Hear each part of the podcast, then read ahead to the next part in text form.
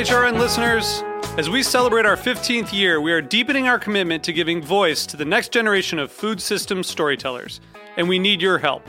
Our internship and fellowship programs help activate new possibilities for underrepresented and underestimated young people through experiential journalism, audio engineering, and production training. Through these unique programs, HRN helps food equity stewards build essential workforce readiness skills that expand their potential and foster economic mobility. Please consider supporting these critical programs. And with a minimum donation, you can be entered to win a dinner for two at an amazing restaurant in one of eight cities and tickets to a concert at a great venue in one of those cities.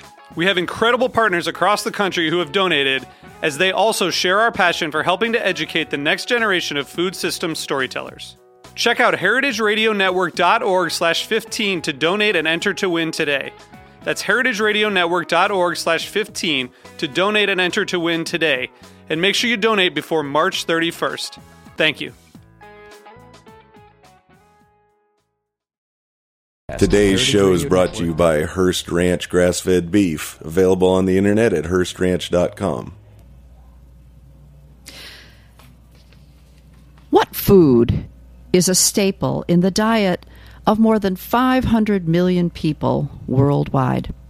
We'll find out and more on A Taste of the Past.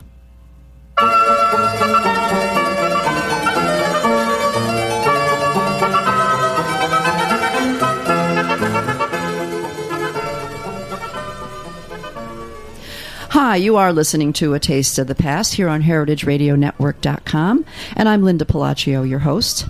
So, I asked the question what staple, what food is a staple in the diet of more than 500 million people worldwide? Big hint, it's not rice. Well, this one we're talking about certainly is not. It's manioc.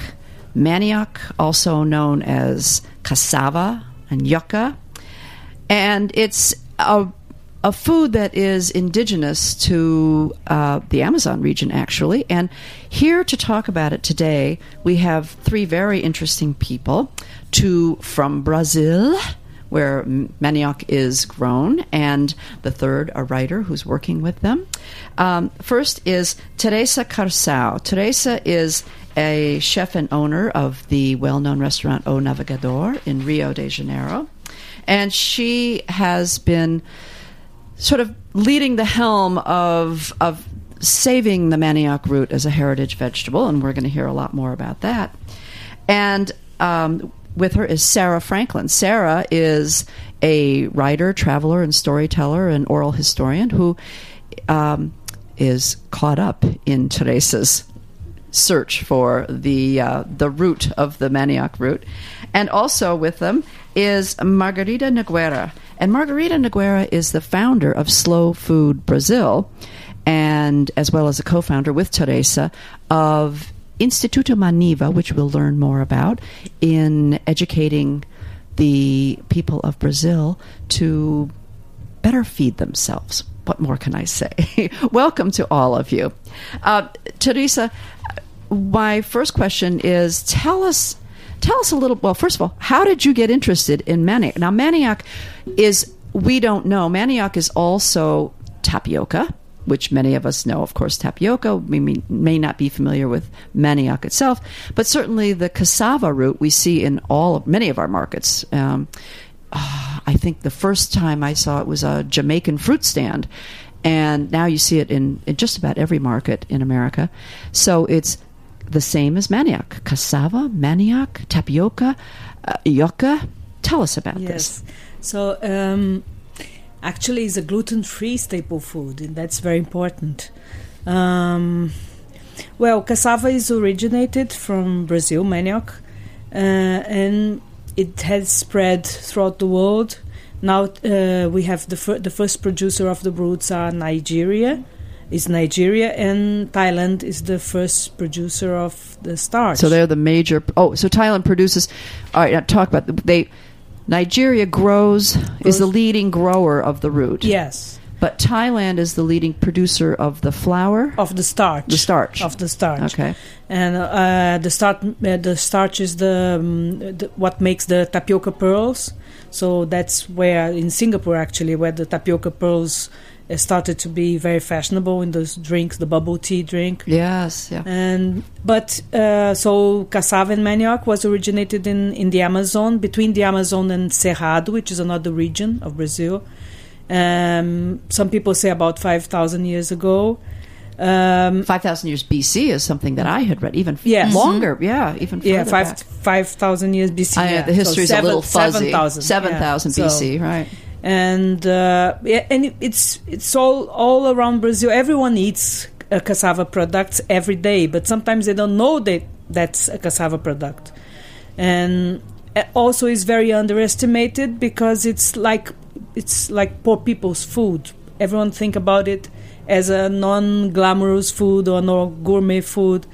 So that's why we started this quest and this uh, mission to to show the world that this product is really, really a very important, very delicious, and very healthy one as well. Yeah, delicious. I can attest to because there was a uh, a presentation that Teresa gave the other evening, and I sampled some goodies. She made a, an incredible couscous Yes. with the the manioc flour. Well, the actually the coarse flour. Yeah. Um, all right, a few a few interesting facts uh, about manioc to let our listeners know. Well, what what is this? If they've seen the cassava root, they see well, it's just this big tuber. What do we do with it? Well, the interesting thing is there are two types of manioc, actually, yes, right? yes. There is the bitter type or wild type that you you cannot boil and eat like any other tuber. You have to process it into subproducts like the meal, farinha de mm-hmm. mandioca, mi- manioc meal, and the starch, and also tucupi, which is a very typical regional uh, broth they they make in the Amazon. Is that the same as the fufu? Or No, no, no, no, no. The because fufu that is was made different, starchier. yeah, the fufu is made with the brood. It's an African uh, staple, like a polenta in Africa. Mm-hmm.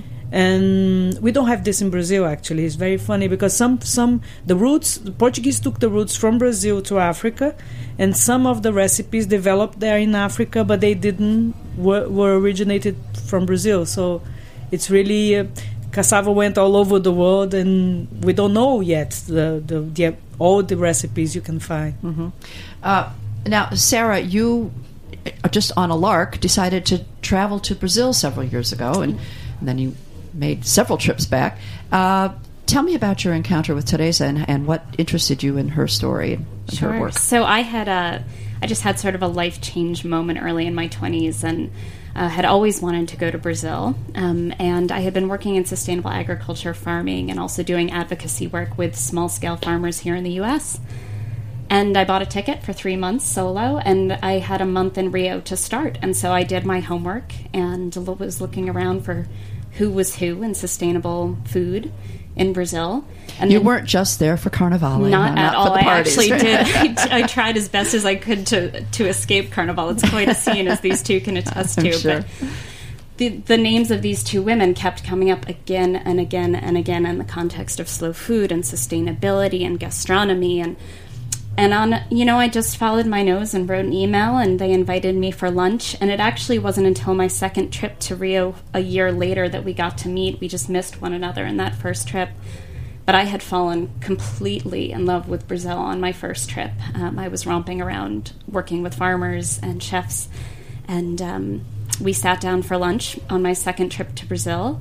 And I just found this story fascinating. It was, you know, as a cook, as a farmer, I had encountered this root a bit, but I didn't really know what to do with it. And I certainly didn't understand the extent of how pervasive it is in world cuisine. Indeed. And uh, about halfway through our conversation, I pretty meekly said to Teresa, Have you thought about doing a book? and she, she said, Yeah, I've thought about it. I'll do it eventually. And, you know, I got the idea planted in my head. And as Teresa will say, I'm, I was quite persistent. And, and I.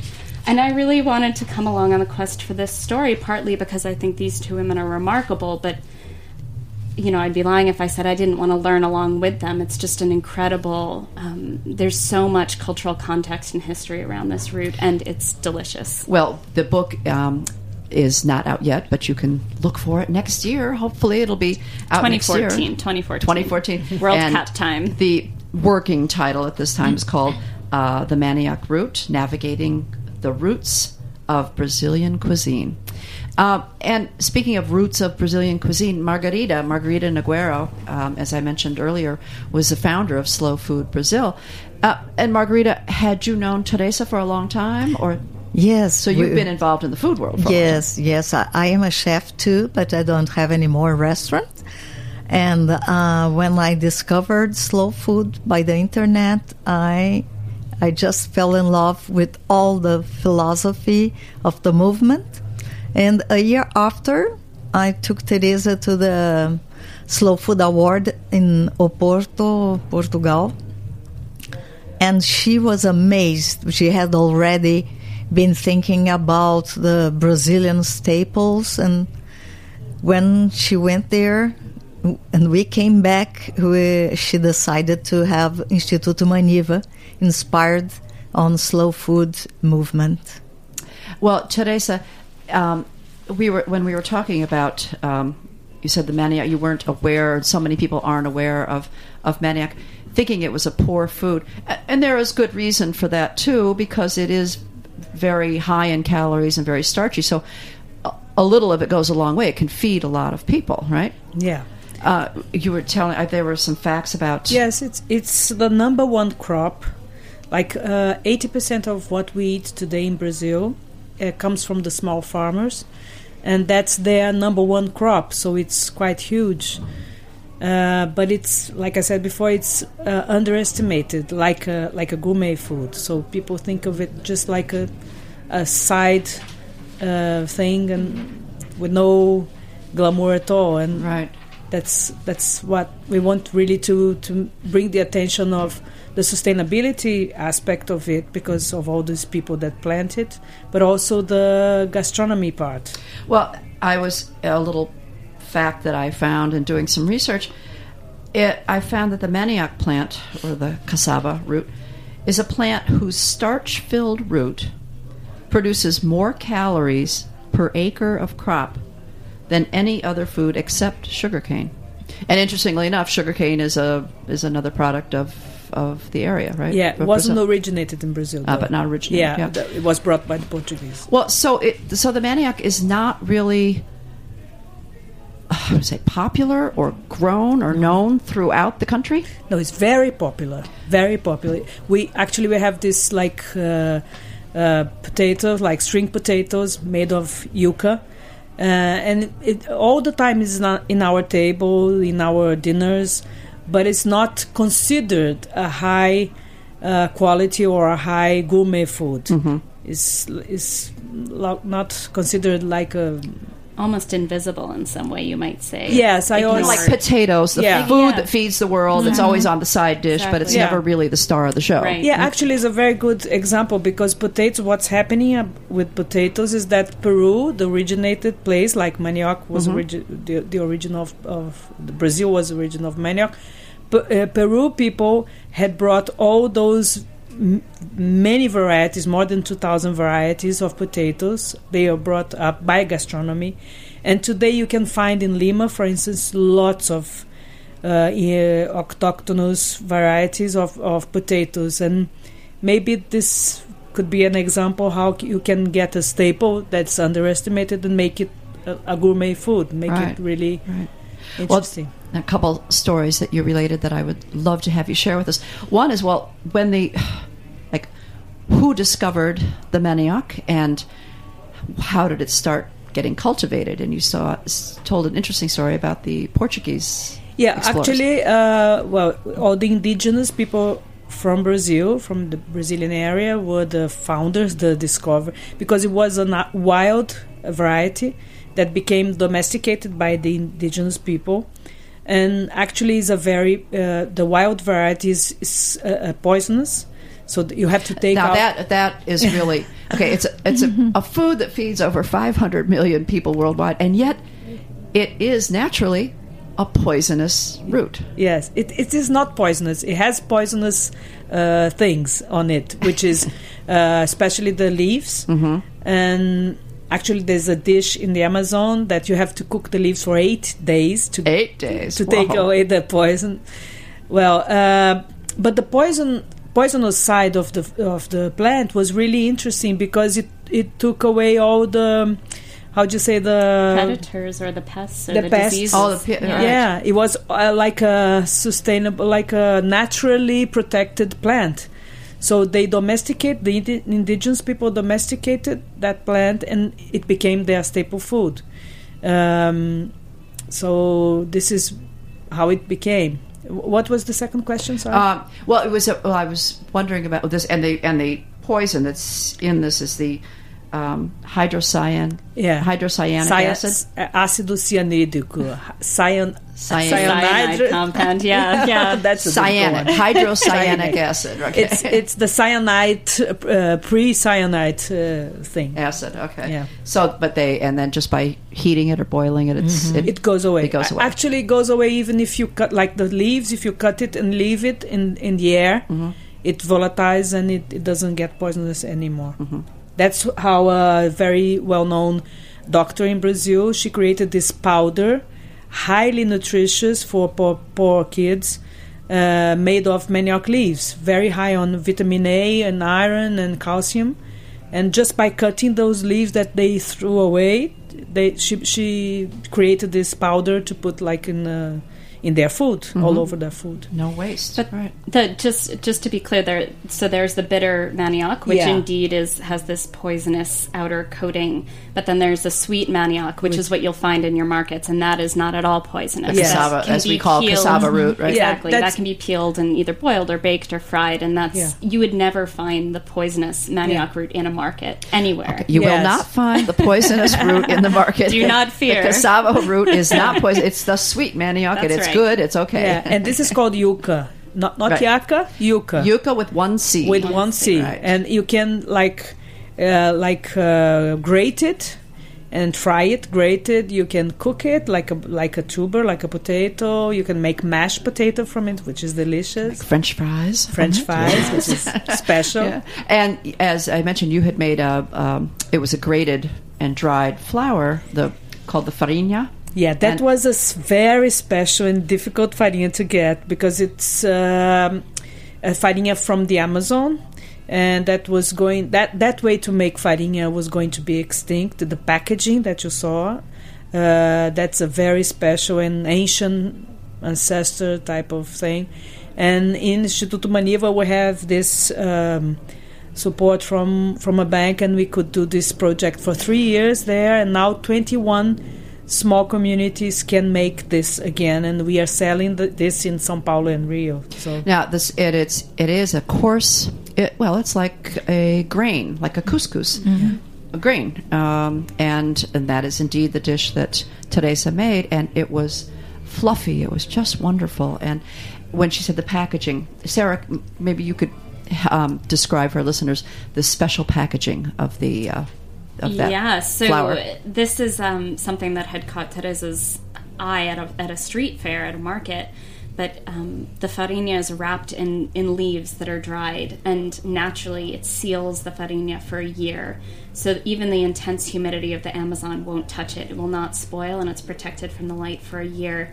And then it's wrapped in this incredibly beautiful, um, woven, almost basket uh, around the leaves. And so it's a self contained basket with a handle on top. And it's just this incredibly lovely little package. Um, and this Teresa had an example of one the other night. And I saw it. It yeah. is. It is. Lo- it's a.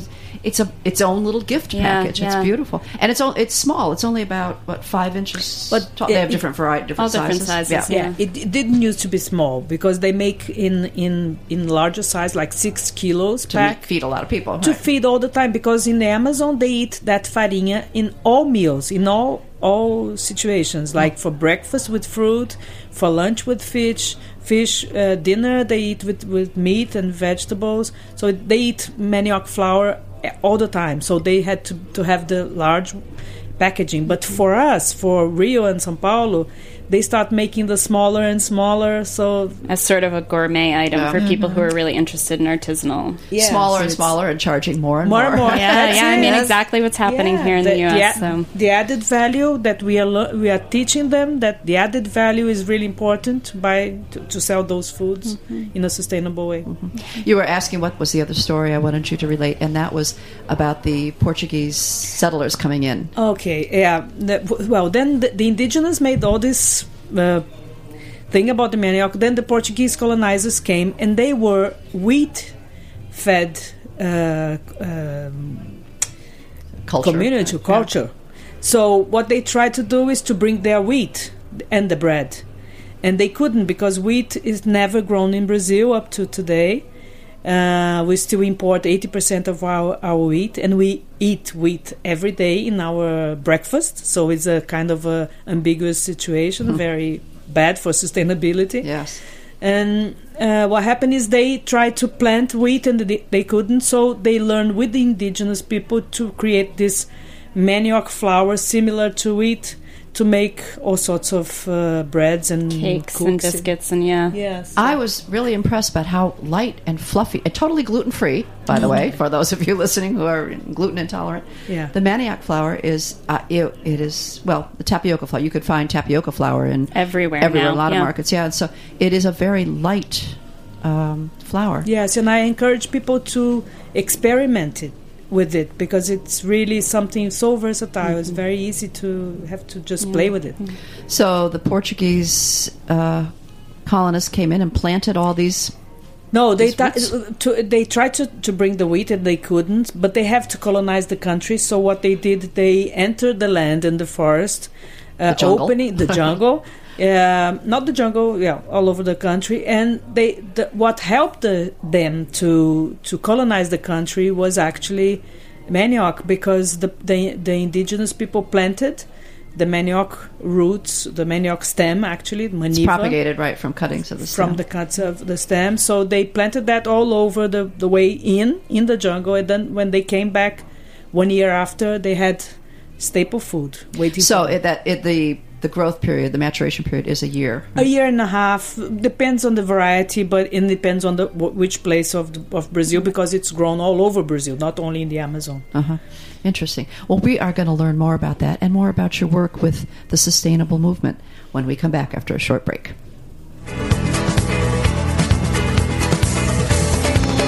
when my baby, when my baby smiles at me, I go to Rio,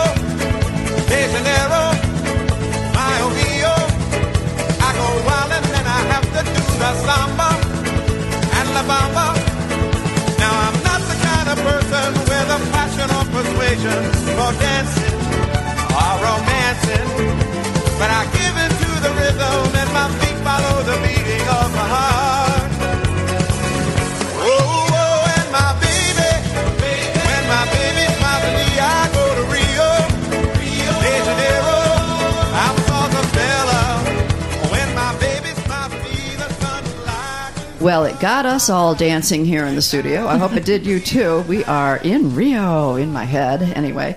Uh, Margarida Nogueira, uh, one of our guests today, is the co-founder, along with Teresa, of the Instituto Maniva. Maniva meaning the stem of the manioc, right? Yes. Okay, which is, and that's how the manioc plant is propagated. So maniva is very, very important.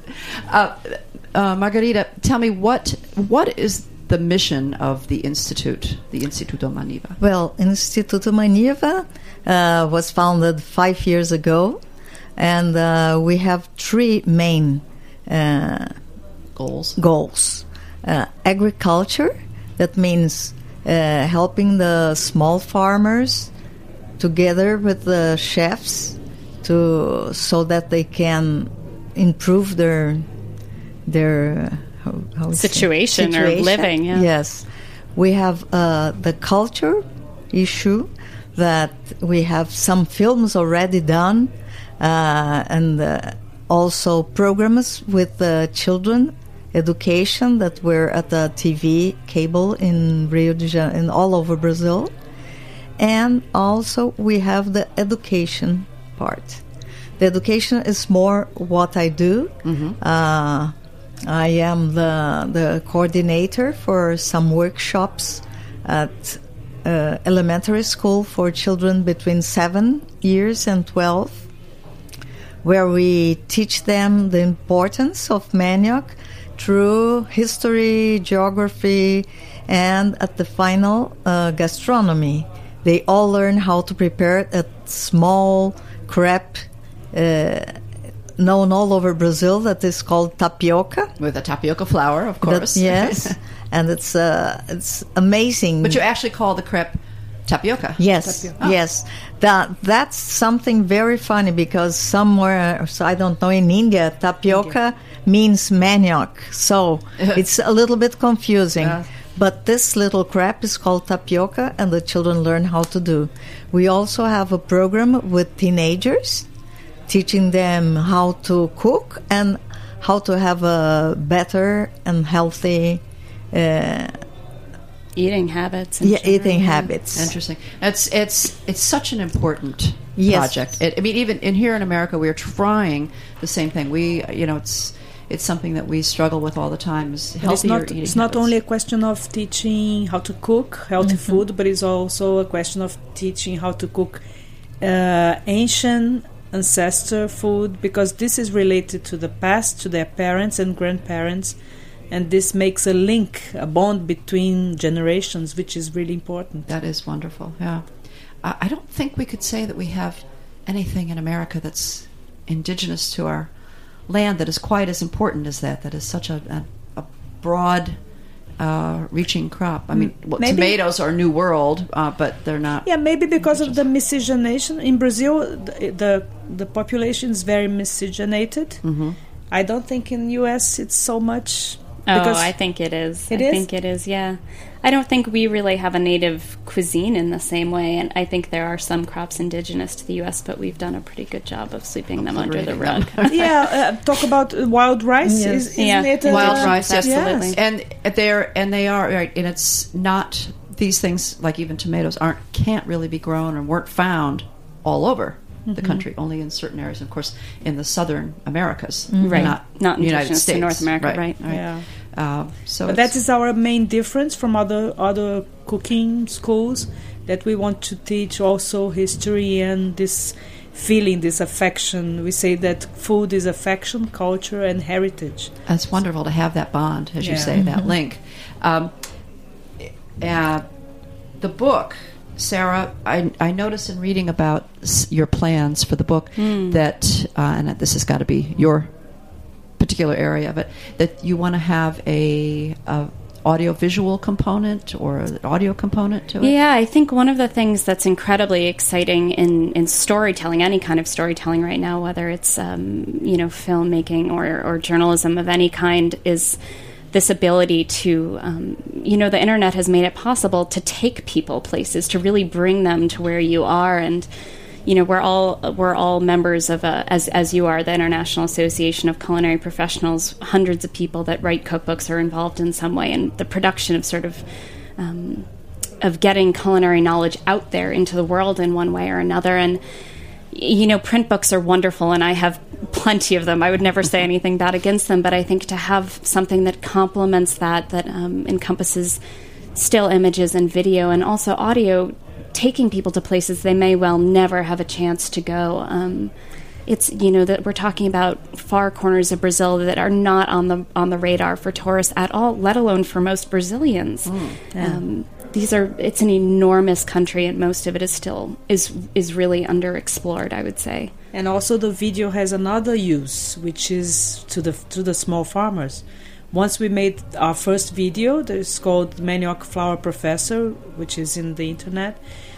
Um, we sent the the small farmer, Mr. Bené, we sent him the film, and he never saw a film before. He didn't have even a, a CD player, uh, a DVD player actually, and what happened is he bought the, the thing to, to watch himself in the movie. And he started using that movie as a as a, a commercial card like a like a presentation of himself.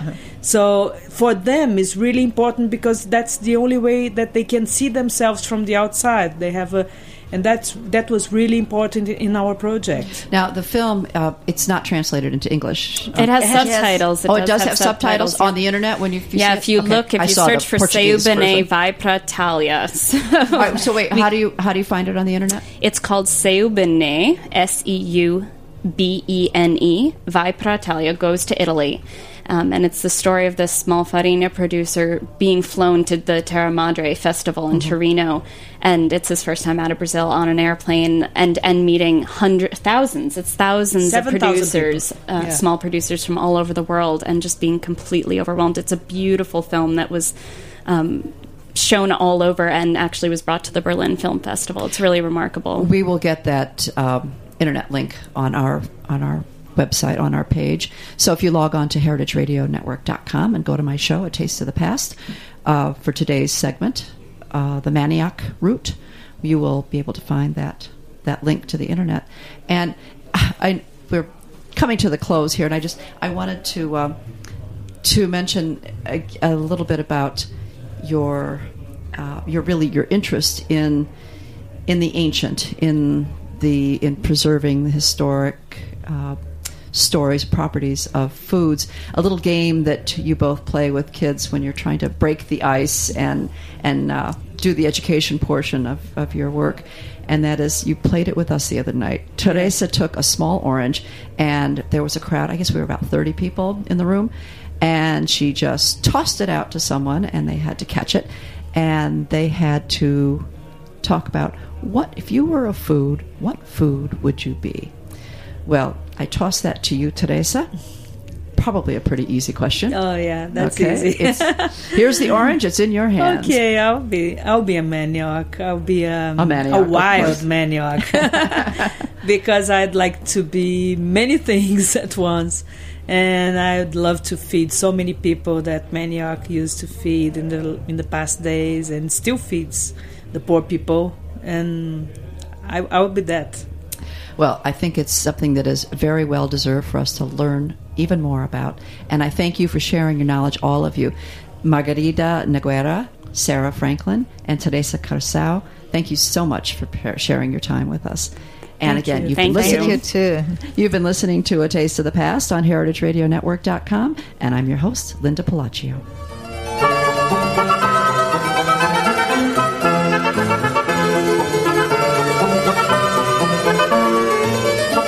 Thanks for listening to this program on the Heritage Radio Network. You can find all of our archived programs on heritageradionetwork.com, as well as a schedule of upcoming live shows. You can also podcast all of our programs on iTunes by searching Heritage Radio Network in the iTunes Store. You can find us on Facebook and follow us on Twitter for up to date news and information. Thanks for listening.